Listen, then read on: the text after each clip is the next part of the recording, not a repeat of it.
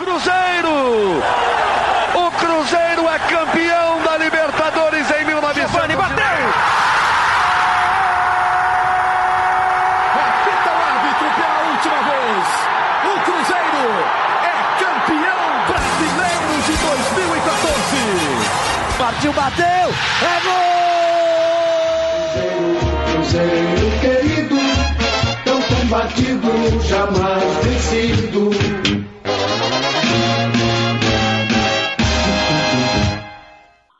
Pessoal! Estamos no ar com mais um podcast do Centenário do Cruzeiro. Eu sou a Lohana Lima, estou nessa com Gabriel Duarte e também com Guilherme Macedo, setoristas do Cruzeiro aqui no GE. Globo. E hoje nós vamos falar sobre o Cruzeiro como um clube formador, né? Ao longo desses 100 anos, o Cruzeiro revelou diversos jogadores para o futebol. E começando com você, Macedo, que tem uma lista interessante aí de jogadores que surgiram nas categorias de base do clube e que fizeram muito sucesso, não só no Brasil, mas também pelo mundo. Exatamente, Lohana. Jogadores que muitos deles fizeram sucesso até no clube mesmo, outros é, passaram, às vezes, assim, o torcedor nem lembra que passou pela formação aqui no Cruzeiro, mas que fez muito sucesso, os mais recentes principalmente na Europa, e enfim, alguns, vários deles também com passagem pela seleção, disputando Copa do Mundo. Por exemplo, aquele time do Cruzeiro de 1966 que bateu o Santos de Pelé, tinha Pedro Paulo, Natal e Tustão, só isso. É, jogadores revelado, revelados nas categorias de base do Cruzeiro. O Dirceu Lopes, que é um cara aqui de uma cidade pertinho de Belo Horizonte, que é Pedro Leopoldo. Ele não foi formado nas categorias de base do Cruzeiro, porque já chegou ao clube com 17 anos e aos 18 estreou como profissional, mas assim, não passou na base, né, mas teve essa formação sem dúvida como atleta no Cruzeiro. A Libertadores de 76, o Joãozinho, autor do gol do título, foi formado no Cruzeiro. O Roberto Batata, que faleceu em um acidente de carro, é, naquela campanha né, também foi formado aqui, assim como o Eduardo, o Rabo de Vaca, o Eduardo Amorim. Então, assim, você vê esses dois primeiros grandes títulos da história do Cruzeiro tiveram participação importante da base, e aí a gente vai, por exemplo, por exemplo, para a década de 1980, que muitas vezes é esquecida, digamos assim, pelo torcedor por não ter, ter tido títulos importantes, talvez de 60 para cá, a única década em que o Cruzeiro não conquistou taças importantes, mas tem o zagueiro Geraldão, muito importante na história do Cruzeiro, é até hoje o, zagueiro com mais gols na história do clube, são 30 no total. É, no atual elenco, por exemplo, tem o Léo, que tenta perseguir essa, essa marca do Geraldão e já está no clube há 10 anos. E aí, de 90 para cá, é muita gente boa também.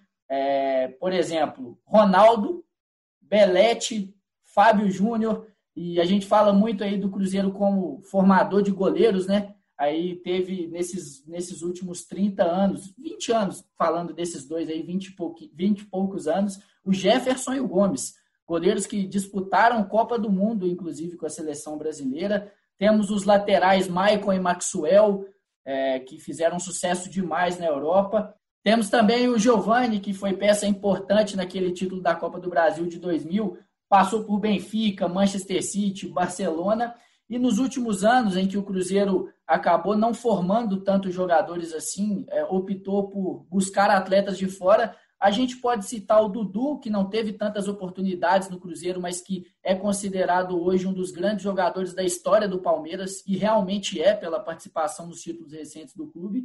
E acho que dá também para citar, claro, o Lucas Silva, né? Um jogador que foi titular nos dois títulos brasileiros do Cruzeiro, 2013 e 14. Foi vendido para o Real Madrid, não teve sucesso na Europa, mas que voltou para o Brasil, até para o próprio Cruzeiro, para ganhar Copa, Copas do Brasil e está no Grêmio sendo uma peça importante do, do time do Renato Gaúcho. É muita gente, falta até fôlego para falar e eu passo essa bola para vocês aí.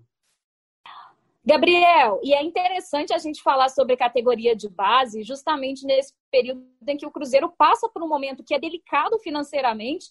O ano de 2020 começou com diversos garotos vestindo a camisa do Cruzeiro. A ideia da diretoria era de usar muito a categoria de base, no início do ano mesmo, muitos jogadores estiveram e estrearam na equipe profissional pelas mãos do Adilson Batista. Na reta final, a gente pode perceber que faltou um pouco de experiência para esse elenco, tanto que o Cruzeiro foi atrás de reforços, de jogadores mais cascudos para essa reta final da Série B. Gabriel, muitos jogadores estrearam, é, alguns inclusive já deixaram o Cruzeiro porque a diretoria fala da importância também de fazer dinheiro com a categoria de base e esse elenco atual que disputa a Série B tem umas peças importantes que vieram ali da base, os famosos pratas da casa, né, Gabi? É, e é engraçado como a história ela é cíclica, né? Do, do Cruzeiro e de outros clubes também do Brasil, né? Porque sempre quando tem alguma crise, alguma situação adversa, a base é que salva, né? Cruzeiro não foi diferente esse ano. Dez jogadores vieram da, da base para o começo do ano. O Cruzeiro até ficou meio feliz que o, que o time foi eliminado precocemente da Copa São Paulo, porque pôde trazer jogadores para o início da Série B. E até hoje tem alguns jogadores sendo utilizados, até titulares né, do Cruzeiro. Né? A gente pode citar o que o Adriano, o volante, o Matheus Pereira, né, o lateral esquerdo. E assim, tem jogadores ainda no banco de reservas, né? Mas a gente vê que o Cruzeiro é, é, usou um pouco desses jogadores esse ano. Como você disse, viu que não só a base salvaria, precisaria de jogadores mais experientes, mas pelo menos dois deles ajudaram o Cruzeiro a fazer caixa nesse, nesse ano, que foi o Caio Rosa, que foi vendido para os Emirados Árabes, e também o Maurício, né, que faz esse panorama assim de venda de jogadores para fazer caixa, para ajudar a pagar salário, eu acho que ainda vai continuar por alguns anos no Cruzeiro. Com certeza o Cruzeiro vai precisar vender jogadores ano que vem e muito provavelmente vai ser um jogador da base aí que o clube vai ter que é, se desfazer para reforçar o caixa que anda muito complicado né, no clube. Lembrando aí também do Jadson Silva, né, nesse meio-campo do Cruzeiro. E o detalhe é que, pensando mesmo nessa questão de fazer caixa, tem também a situação do Kaká, né? Parecia ser o próximo da lista, e até pode ser, né, o próximo da lista que o Cruzeiro pode tentar fazer dinheiro com ele, mas com o Filipão nessas últimas rodadas acabou ele acabou que o, que o Kaká perdeu espaço, né? Perdeu espaço ali para o Ramon, que vem formando a dupla de zaga com o Manuel, mas o Kaká, pelo menos em algumas entrevistas também que o presidente Sérgio Santos Rodrigues deu, Kaká pode ser aí o próximo ou pode estar perto em algum momento também de ser mais um a ajudar o Cruzeiro financeiramente, talvez em alguma negociação, né? Não, é, é sobre o Kaká e até é um dos jogadores da base que está há mais tempo no profissional, né? Assim, hoje, desse, desse elenco do Cruzeiro. Ano passado ele entrou numa fogueira danada do time brigando para não cair e foi bem. Eu acho que se o Cruzeiro teve poucas coisas para tirar de positivo de 2019, uma delas foi a aparição do Kaká, que ganhou oportunidade só por conta, podemos dizer que só por conta é, da, da, ausência dos jogadores mais experientes, né? O Dedé, o Léo no departamento médico, enfim. E desses jogadores do atual time, eu gostaria também de dar um destaque para o Adriano, né? que é um cara que tem aparecido muito bem. E a gente sente falta, é, eu falei aqui tantos nomes do meio para frente, e a gente sente falta desses caras hoje aparecendo na base do Cruzeiro. Pouquíssimos meias, pouquíssimos atacantes. O Gabriel citou a venda do Caio Rosa, mas é, foi por um valor baixo, é, digamos assim, perto do que a gente vê outros talentos dos clubes brasileiros sendo vendidos. Então é uma coisa que eu particularmente tenho sentido falta recentemente aí na base do Cruzeiro. Não, e o Kaká também recebe, é, chegou a receber até é, é, sondagem do Palmeiras nesse, nesse ano, do Portland Timbers, da, da MLS. Então, assim, é um jogador que desperta interesse de outros clubes. Então, realmente, como você disse, Lohana, pode pode gerar frutos aí para o Cruzeiro em breve. E eu esqueci de outro jogador também da base que estava que está atualmente no clube, que é o Wellington, que vem sendo opção também no banco, assim como o Thiago. E, Gabriel, é interessante aquilo que você falou no início, né, sobre a questão da história ser cíclica e momentos de crise, os times acionam a base. O Macedo também levantou essa bola agora de sentir falta de jogadores do meio para frente. E talvez um desses meninos que a gente possa citar é o Thiago, né, que no início do ano começou bem, até marcando gols, aí sofreu ali uma lesão, voltou e com o Cruzeiro nessa situação oscilando bastante, O Thiago, que é um jogador que me agrada, ele tem uma característica que eu gosto, que apesar de ser centroavante, de ser alto, ele não é um jogador lento, ele é um jogador que sai da área, então isso é algo que eu gosto é, num jogador que tem a característica do, do Thiago, não necessariamente porque é centroavante tem que ficar plantadão lá na área, e isso a gente nota com ele, mas parece que o fato de o time estar oscilando e toda essa situação que envolve o Cruzeiro, é, não só dentro como fora de campo também, todo esse tumulto, é, alguns jogadores demoram mais para se adaptar. Ele, pelo menos assim, na minha visão, o Thiago, para mim, tem qualidade, mas acho que aí falta um pouquinho daquela coisa da maturação, né? De entrar aos poucos, de ir entrando numa situação melhor e não na fogueira danada que está o Cruzeiro, que é incêndio atrás de incêndio, seja dentro de campo ou fora de campo, né, Gabi? É verdade, verdade. Esses meninos acabam até sendo prejudicados na parte do processo mesmo, até de formação deles, porque muitos também é, deixaram o sub-20 talvez no último ano de formação para já enfrentar o profissional e como você disse, numa fogueira, né? Porque o Cruzeiro passa por um momento complicado. Jogar no Cruzeiro é sempre jogar sob pressão, né? Porque a torcida cobra muito. Então, assim, esses jogadores têm um grande desafio pela frente mas eles têm uma história, assim, uma, um, ensinamentos dentro da história do Cruzeiro que podem ajudá-los, né? É, o Cruzeiro, igual o Marcelo lembrou, formou grandes times aí com muitos jogadores da base, né? E às vezes, nessa mesma situação, com crise financeira, precisando trazer jogadores da base, jogadores da base responderam, o Cruzeiro acabou formando grandes times, sendo, sendo campeão ao longo das décadas aí. É isso. E agora nós temos um convidado especial para esse podcast, ele que foi revelado pelo Cruzeiro e se aposentou dos gramados neste ano, após 18 anos de carreira no profissional, passando pelo Cruzeiro, pelo PSV da Holanda, pelo Tottenham, pelo Hoffenheim e também pelo Watford, além da seleção brasileira e de disputar uma Copa do Mundo. Eu estou falando do goleiro Gomes, tricampeão mineiro pelo Cruzeiro e campeão da Tríplice Coroa em 2003. Gomes, seja muito bem-vindo ao podcast do Centenário do Cruzeiro no GE. Globo, um podcast especial. A gente, ao longo da semana, nós estamos passando por vários capítulos da rica história do Cruzeiro. E esse de hoje é um capítulo sobre categoria de base, sobre celeiro de craques. O Cruzeiro que, ao longo desses 100 anos, revelou muita gente boa para o mundo do futebol. E eu já queria começar te perguntando, Gomes, o seguinte você veio das categorias de base e já entra para a história, ganha ali as primeiras oportunidades com o Luxemburgo em 2002, mas já entra para a história do Cruzeiro com aquele timaço em 2003 e a conquista da Tríplice Coroa. Para você, a importância dessa conquista, tendo esse diferencial de ser um prata da casa, porque ao longo do trabalho que a gente está fazendo, a gente está conversando com muitos jogadores que chegaram ao Cruzeiro, aprenderam a amar o Cruzeiro, e você já estava no Cruzeiro, já conhecia além ali do profissional. A importância de ser um prata da casa em meio a esse timaço de 2003. Seja muito bem-vindo. Ryan, é um prazer estar falando com vocês e um prazer estar podendo participar de um momento tão especial como esse, né? Falando de 100 anos de glórias do Cruzeiro. E para te falar a verdade, eu fui um privilegiado por fazer parte dessa história. Porque sou cruzeirense, sou mineiro e das categorias de base de um caí em um clube tão formador como o Cruzeiro. Assim como eu né, fui lançado, alguns outros goleiros também foram lançados. Eu estou falando da minha posição só e goleiros que fizeram história, não só dentro do Cruzeiro, mas no futebol mundial. Nós podemos citar mais recentemente um parceiro meu que foi praticamente lançado na mesma época, o Jefferson, né, que depois veio fazer sucesso no Botafogo, na seleção brasileira.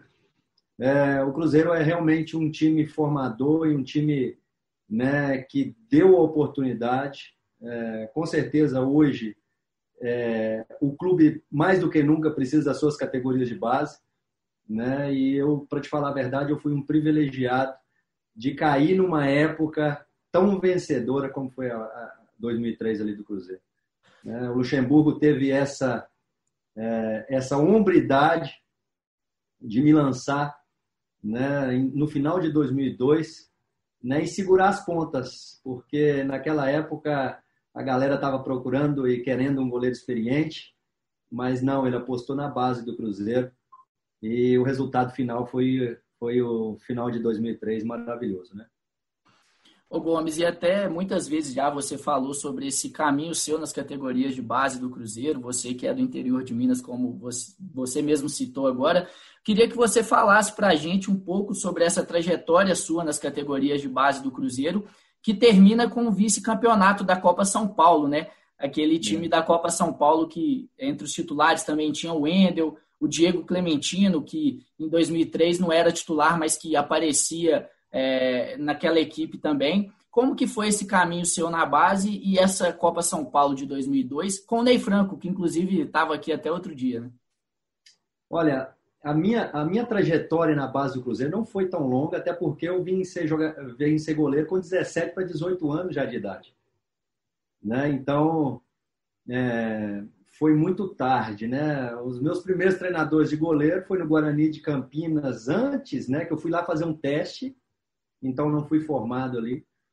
E depois foi, fui ter o, os meus primeiros treinadores de goleiros no Cruzeiro, aonde eu fui correr atrás do tempo perdido né, de formação, porque normalmente hoje um, um, atleta de 13, 14 anos já tem um treinador de, de goleiro.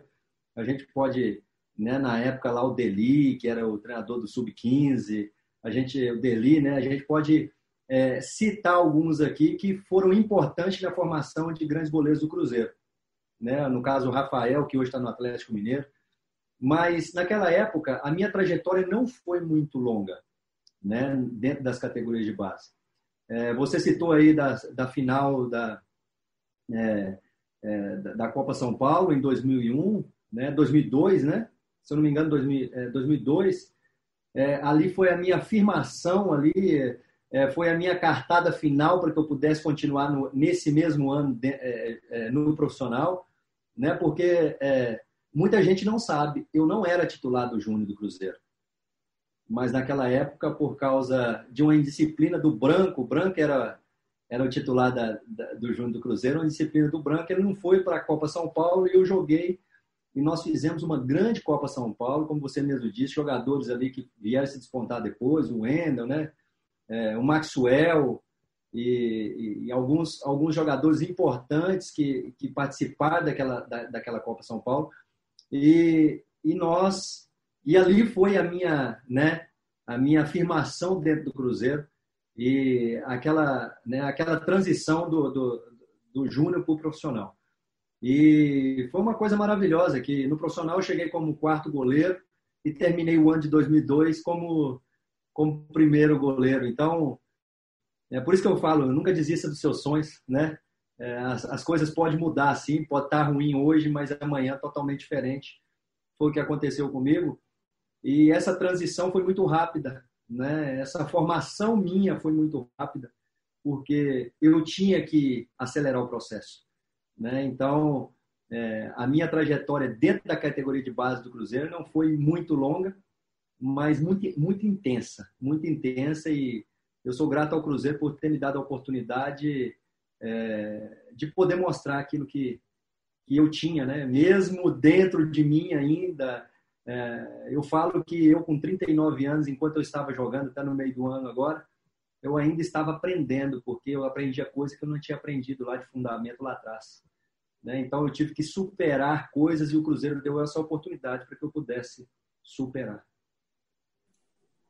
O Gomes, é, também queria te perguntar sobre essa questão, até você citou alguns outros goleiros, né, que, são contemporâneos à sua época, às vezes, do Cruzeiro, dessa questão do Cruzeiro ser um grande revelador de goleiros, né? Você, você citou o Jefferson, o Rafael, né, que a gente teve, o Cruzeiro teve outros grandes goleiros, né? A gente pode citar o Fábio, o Raul, né? É, queria que você falasse o que, que tem de tão especial lá na base do Cruzeiro para, às vezes, revelar tão grandes goleiros como o futebol brasileiro já teve. Ah, eu acho que o Cruzeiro deve ter alguma relação com os goleiros, né? A gente pode falar aí do Dida também, que apesar de ter começado no Vitória da Bahia ali, eu acho que a grande fase do início da carreira do Dida foi no Cruzeiro, né? E, e além de, é, de conquistar títulos também com o Cruzeiro. Eu não sei se tem alguma receita, mas pode ser uma coincidência, né? A gente pode falar do Gleison, que depois não jogou tanto, né? Que, que era da minha época também. É, para te falar, para te falar a verdade, quando eu cheguei para fazer teste no Cruzeiro, né? Eu fiz o teste no profissional. Na época era o Fausto Silva, era o Fausto Silva que, que era o diretor da base do, do Cruzeiro e falou assim, olha, era o Flávio Tênis, o treinador de goleiro, o Fábio estava lá em 2000, no início do ano 2000, é, o Fábio estava lá nessa época, eu fui lá com o André Dorin, com o Fábio, né?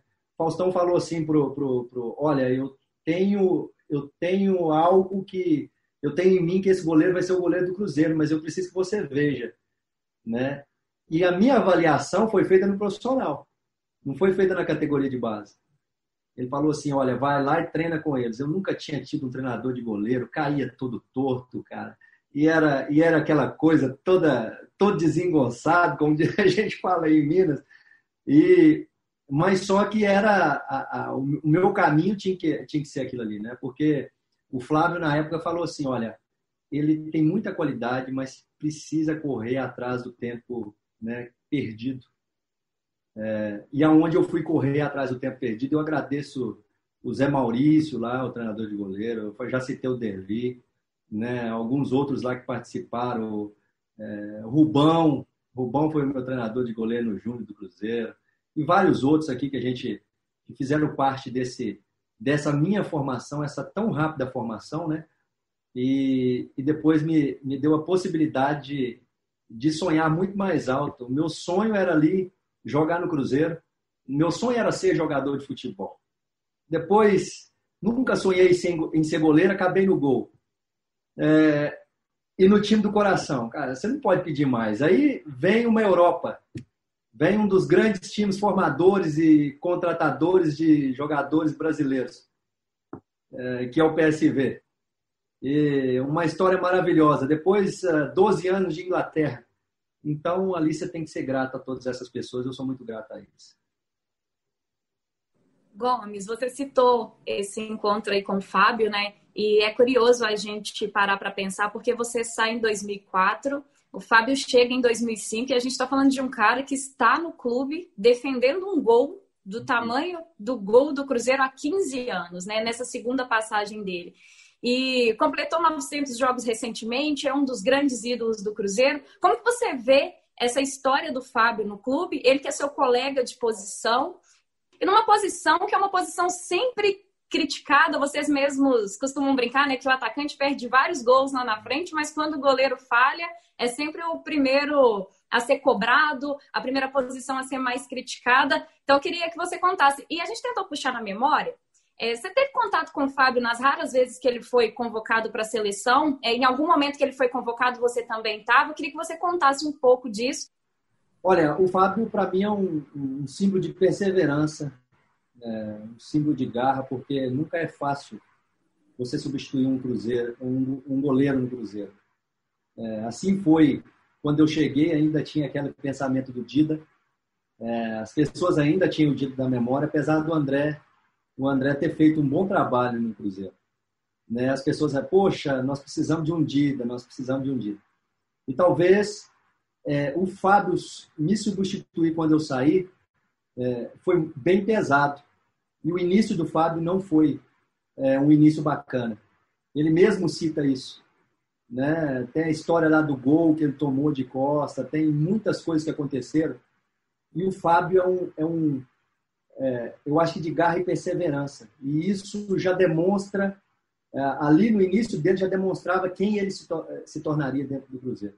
O, o, Fábio, o Fábio tem, que, tem que se tirar o chapéu, porque é, é um, um jogador que, que realmente passou por situações que talvez é, um outro atleta não seria capaz de reverter isso. O Cruzeiro teve grandes jogadores, muitos dão de seu Lopes, né? mas hoje eu acho que o Fábio está nesse, nesse patamar aí, mas também é, por tudo aquilo que, que, que ele passou e, e conseguiu reverter isso e se tornar é, o goleiro que é hoje, né? mesmo aí aos 40 anos de idade, ainda está contribuindo aí, principalmente nessa fase do Cruzeiro.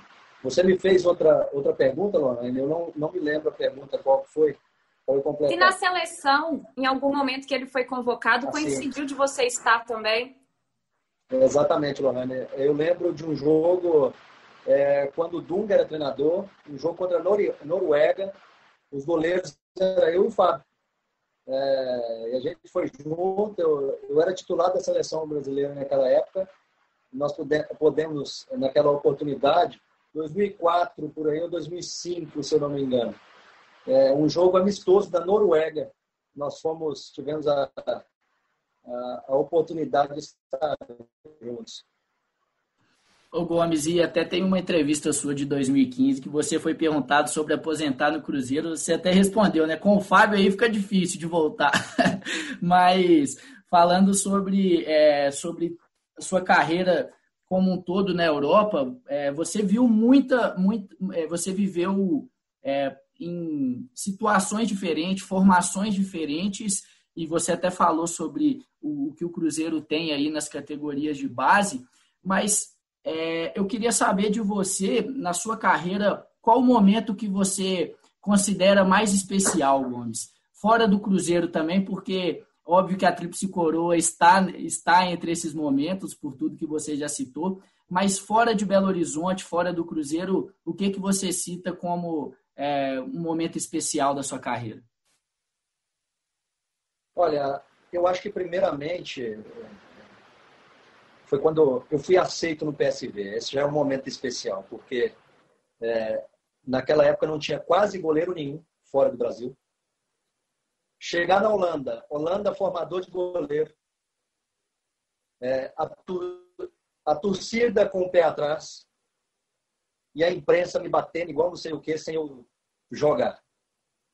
Por que, que o, o, o PSV foi, aqui tem grandes goleiros. Eu fui substituir um goleiro que estava há 10 anos no clube. Cheguei no clube, fomos quatro vezes, nos quatro anos, quatro vezes campeão nacional, tetracampeão.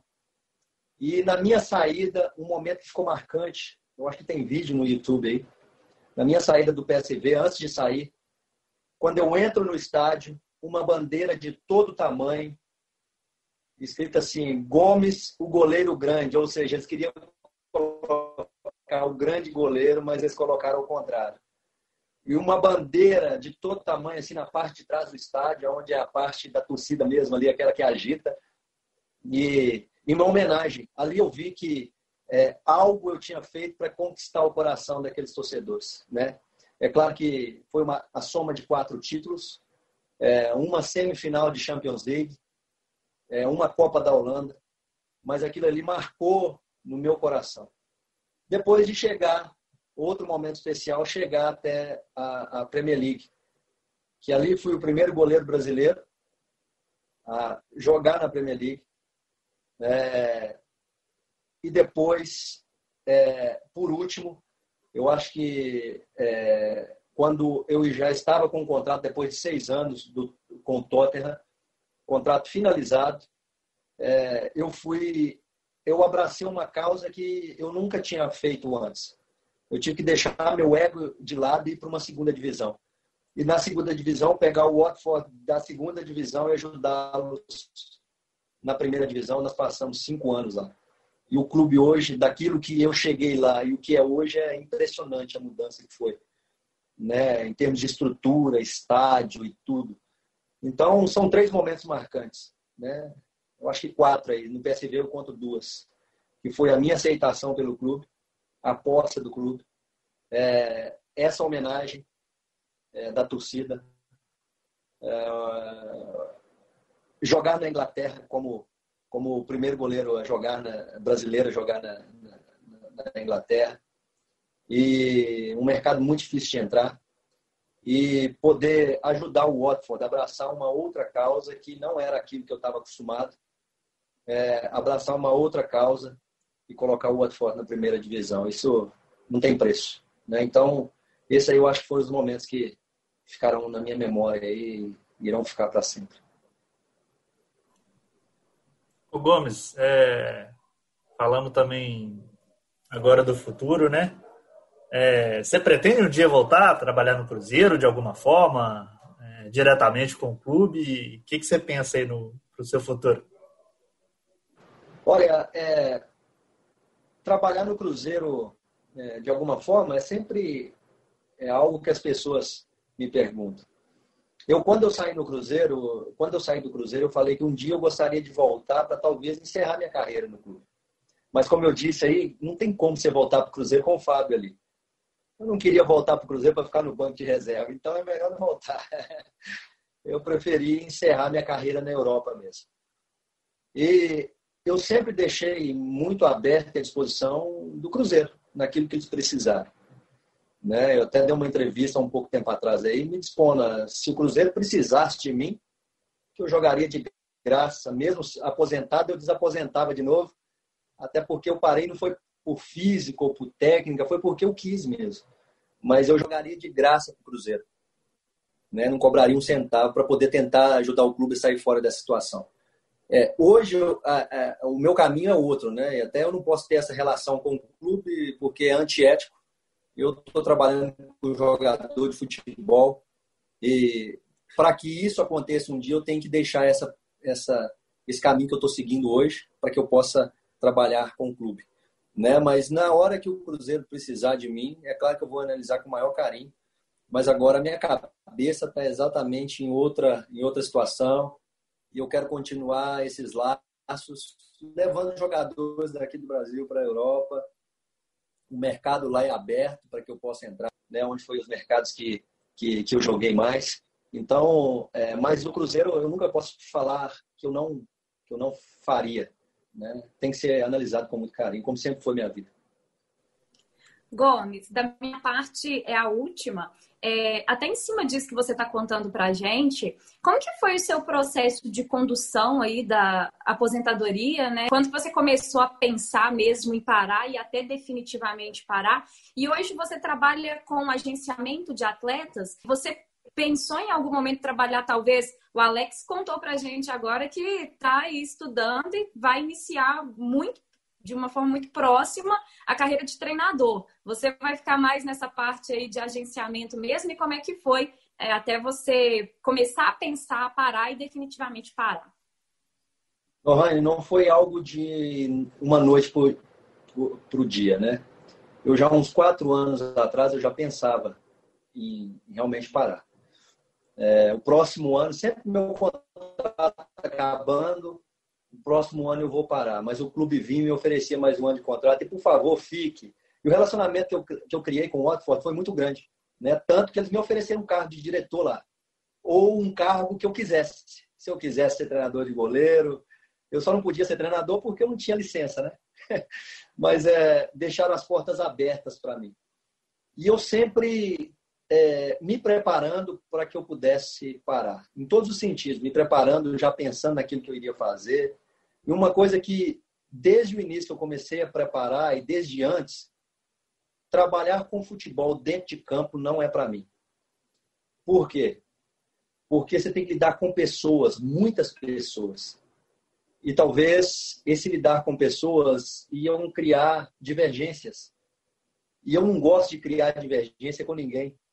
Então, ali eu já não, eu já não seria um, um treinador top, porque eu precisava de, de talvez criar divergência ali com alguns, né?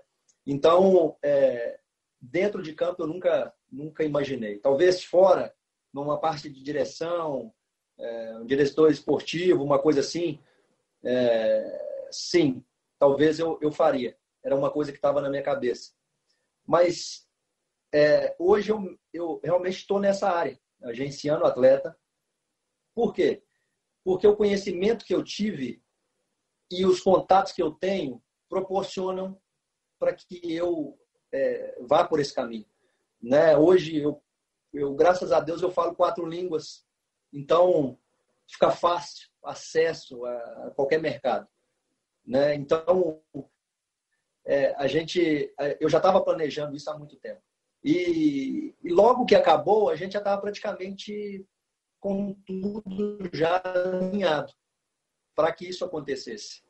Né? Isso não significa que talvez um dia, poxa, eu deixo isso de lado e vou caminhar para outra situação. Mas no momento, dentro de campo, não.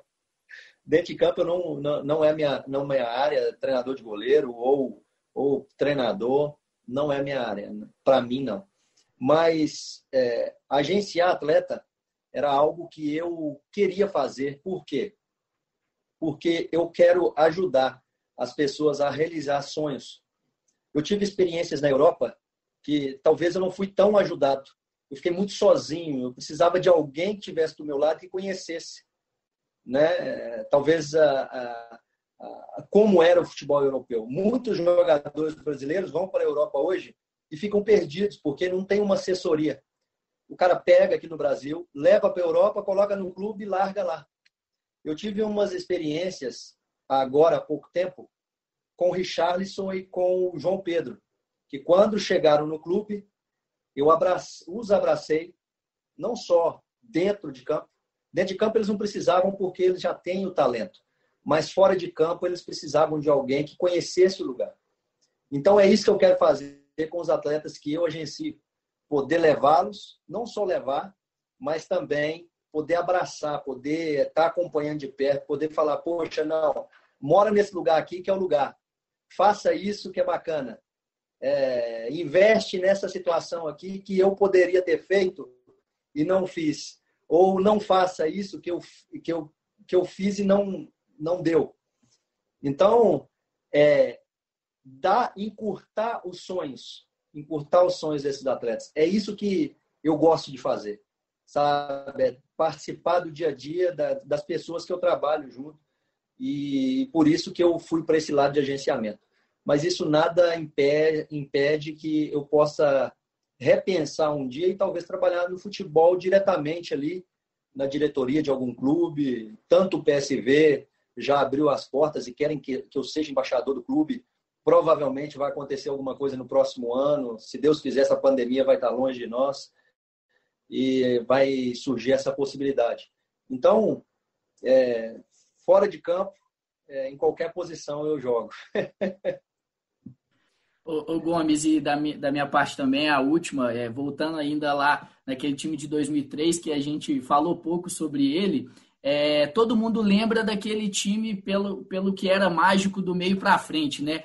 Com o Alex organizando o jogo, Aristizábal, o David, o Márcio Nobre, os laterais passando a todo instante, mas a zaga do Cruzeiro também era uma zaga sólida. É, foi a segunda melhor do Campeonato Brasileiro.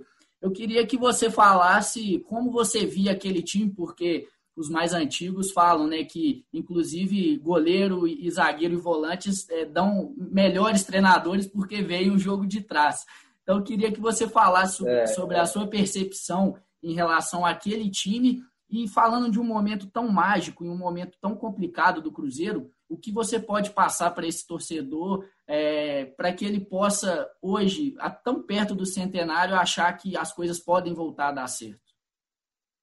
Olha, é um clube, é, é, é, aliás, é um time indescritível, aquele nosso. E eu falo que começando de trás, é, muito sólido, que proporcionava os outros atletas lá da frente, principalmente passando pelo Alex ali, fazer o que eles queriam. É, você, eu só vou citar um exemplo. Você pega um Augusto Recife e Maldonado no meio de campo. Poucas bolas chegavam na zaga. E quando chegar, você pega um Luizão no primeiro semestre, você pega um Cris, aí depois vem o Edu, da, Edu Dracena, o Maurinho, o Maico na direita, a esquerda com o Leandro ali. Cara, era um clube, era um time completo. Um time completo. É, os 11 que entravam, depois vem o Márcio Nobre, quando o David saiu, é, depois vem é, o Mota, que era o xodó da torcida. Então, nós tínhamos, além daqueles que jogavam, peça de reposição e um time que jogava muito sólido. O que respingava em mim ali, eu tentava fazer, mas respingava até pouco. E a gente ali, cara, era é, igual a gente, a gente corria para os outros. Quem estava ali atrás, principalmente, corria para os outros, que nós entendíamos isso. E muitas vezes hoje não acontece isso. Ah, não, eu quero ser o cara, eu quero ser é, destaque. Não, aquela época a gente sabia quem que era, um, quem era o, o, o destaque. Né? Nós sabíamos os jogadores que iriam definir o jogo. E a gente tinha que trabalhar por eles e para eles. né? E a gente entendia muito bem, não tinha ego entre nós. Isso que era o mais importante. Eu posso é, é, concluir aqui dizendo que o Cruzeiro era um time sem ego, né? Do Cruzeiro de 2003. E outra e outra é, forma é, viver, é o Cruzeiro viver o que está vivendo hoje, né? É, respingou aí aquilo que que já estava de muitos anos, né? Não foi de uma noite por, por é, para o dia. É, o Cruzeiro foi maquiando tudo com títulos. Né? Os títulos maquiaram. Então você vai mantendo o jogador que não é para manter. Né? O jogador exigindo, exige, aí vai e paga. E a conta uma hora chega. Foi o que aconteceu com o Cruzeiro. A conta chegou a ponto de ir para a segunda divisão. É de desesperar? Para quem nunca viu o Cruzeiro na segunda divisão, é assim para desespero né? até porque tem um rombo de milhões e, além disso, construir uma, uma equipe para voltar para a primeira divisão. É, deixar de sonhar nunca, até porque pela grandeza do Cruzeiro. Eu acho que vai demorar um, um tempo e eu posso dizer que talvez seja um processo do Palmeiras, quando o Palmeiras teve que cair para depois se reerguer novamente. Eu vejo o Cruzeiro passando pelo mesmo processo do Palmeiras. Tem que se ter paciência, muita. E a torcida é muito importante nesse momento. É abraçar o time não só nos jogos, mas também em campanhas que, que, que o time fizer, porque vai depender, sim, muito mais do torcedor, principalmente fora de campo também. Não só no dia lá dos jogos, mas fora de campo também. Porque só vai sair dessa situação a hora que todo mundo se abraçar. Né? A hora que todo mundo se entender, entender assim, poxa, o Cruzeiro é grande, mas os gigantes também caem. Né? A gente sabe disso, que os gigantes também caem. Então, talvez seria preciso cair agora para que não passasse muitos anos aí sendo maquiado. Né? Aí você vê a instabilidade, um ano o time vai lá em cima, outro dia está lá embaixo. É o que iria começar a acontecer, se não tivesse acontecido essa tragédia agora. Mas nada que é, uma, um, uma boa gestão. A gente vê aí no, no novo presidente, que parece ser muito inteligente. É, nada como uma, uma, uma boa gestão, gestão de pessoas que amam o clube, para poder colocar aonde, de onde nunca deveria ter saído. Então, eu sempre peço, Gomes, para o nosso convidado deixar um recado para o torcedor, né? Mas depois desse recado que você deixou aí, dessa, dessa fala tão bonita, fica até difícil de eu te pedir para deixar mais um recado para o torcedor. Então, eu vou fazer diferente hoje. É. Eu quero encerrar com você com uma resenha, porque o Alex contou na entrevista que ele deu aqui para a gente, para o Globo Esporte, que aquele time de 2003 ele tinha um tanto de problema e nenhum vazava. Ele falou é. isso com a gente aqui no Globo Esporte, disse isso. que era um time, é, referendando as suas palavras, um time extremamente unido, um time extremamente sem ego. E é. o Alex conta que vocês, sempre que se falam, que se veem, parece que se viram no dia anterior, de, tão, que, de tanto que a amizade seguiu e tudo mais.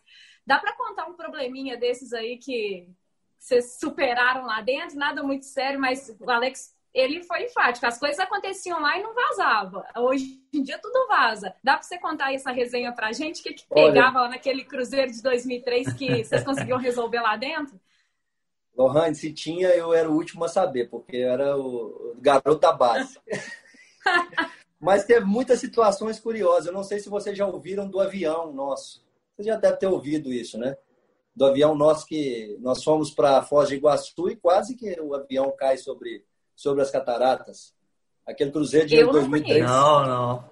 O Cruzeiro de 2003. Conta essa. O Cruzeiro de 2003 passou por isso, cara. O, o piloto quis. Nós fomos por uma intertemporada em Foz do Iguaçu.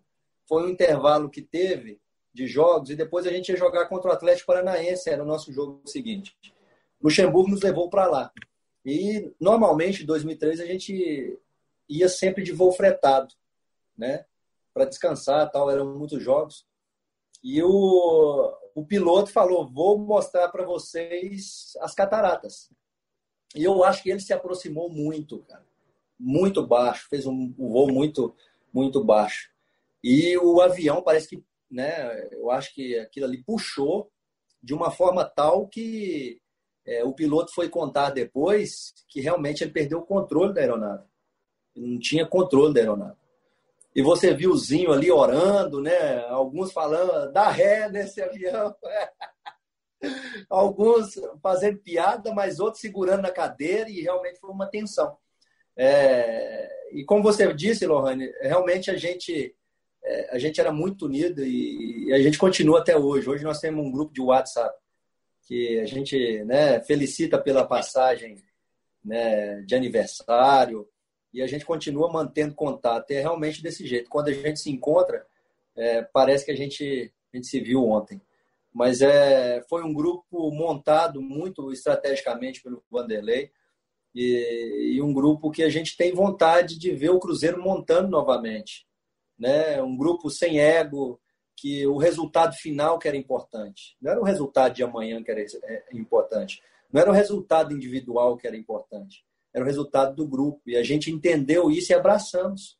Nós abraçamos, os jogadores abraçou a causa, né? A proposta do Luxemburgo. Ele batia na gente demais dentro do vestiário, tipo assim, ah, que você tinha que ter feito isso, tal, tal. Mas lá na imprensa ele nos defendia de forma tal que ele me defendeu muitas vezes.